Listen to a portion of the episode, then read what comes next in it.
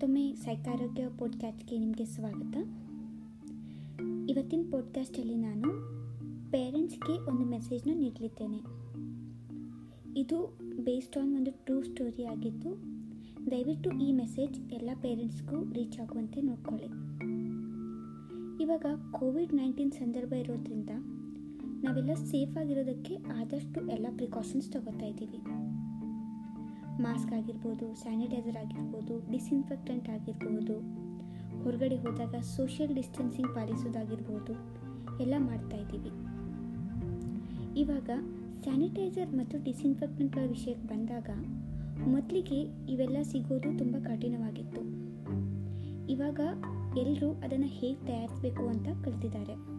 ಜೊತೆಗೆ ಮಾರ್ಕೆಟ್ನಲ್ಲಿ ಕೂಡ ಈಸಿಲಿ ಅದು ಅವೈಲೇಬಲ್ ಆಗಿದೆ. ಜನ ಏನು ಮಾಡ್ತಿದ್ದಾರೆ?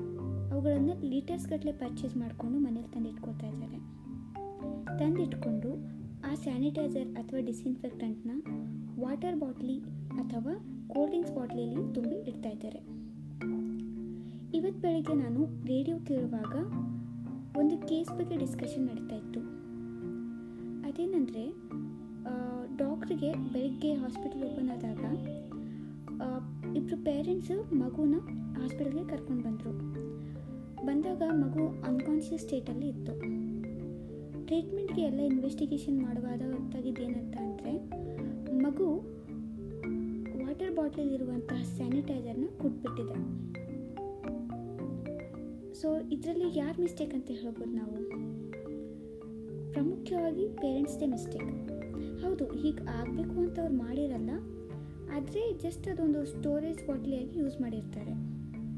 ಸೊ ಪೇರೆಂಟ್ಸ್ ದಯವಿಟ್ಟು ಒಂದು ವೇಳೆ ನೀವು ಸ್ಯಾನಿಟೈಸರ್ ಅಥವಾ ಡಿಸ್ಇನ್ಫೆಕ್ಟನ್ನು ಪರ್ಚೇಸ್ ಮಾಡಿದರೆ, ಅದಕ್ಕೆ ತಕ್ಕದಾದಂಥ ಬಾಟ್ಲಿಗಳು ನಿಮ್ಮ ಹತ್ರ ಇಲ್ಲದೇ ಇದ್ದಾಗ, ನೀವು ಸ್ಟೋರ್ ಮಾಡ್ಬೋದು ಕೋಲ್ಡ್ ಡ್ರಿಂಕ್ಸ್ ಬಾಟ್ಲಿಯೋ ಅಥವಾ ವಾಟರ್ ಬಾಟ್ಲಿಯೋ. ಆದರೆ ಅದ್ರ ಮೇಲೆ ಬರ್ತಿಡಿ ಸ್ಯಾನಿಟೈಸರ್ ಇದೆ ಅಂತ. ಜೊತೆಗೆ ನಿಮ್ಮ ಮಗುವಿಗೂ ಎಜುಕೇಟ್ ಮಾಡಿ. ಇದರಲ್ಲಿ ಸ್ಯಾನಿಟೈಸರ್ ಇದೆ ಅಥವಾ ಡಿಸ್ಇನ್ಫೆಕ್ಟೆಂಟ್ ಇದೆ. ಇದನ್ನು ಕೇವಲ ನಾವು ಕೈಗಳಿಗೆ ಮಾತ್ರ ಯೂಸ್ ಮಾಡಬೇಕು. ಅದನ್ನು ಬಿಟ್ಟರೆ ಅದನ್ನು ಕುಡಿಯೋದಾಗಲಿ ಅಥವಾ ಅದನ್ನು ಹೊತ್ಕೊಂಡು ತಿರುಗೋದಾಗಲಿ ಅದ್ರ ಜೊತೆ ಆಟ ಆಡೋದಾಗಲಿ ಮಾಡಬಾರ್ದು ಅಂತ ನೀವು ಎಜುಕೇಟ್ ಮಾಡಬೇಕು. ಧನ್ಯವಾದಗಳು.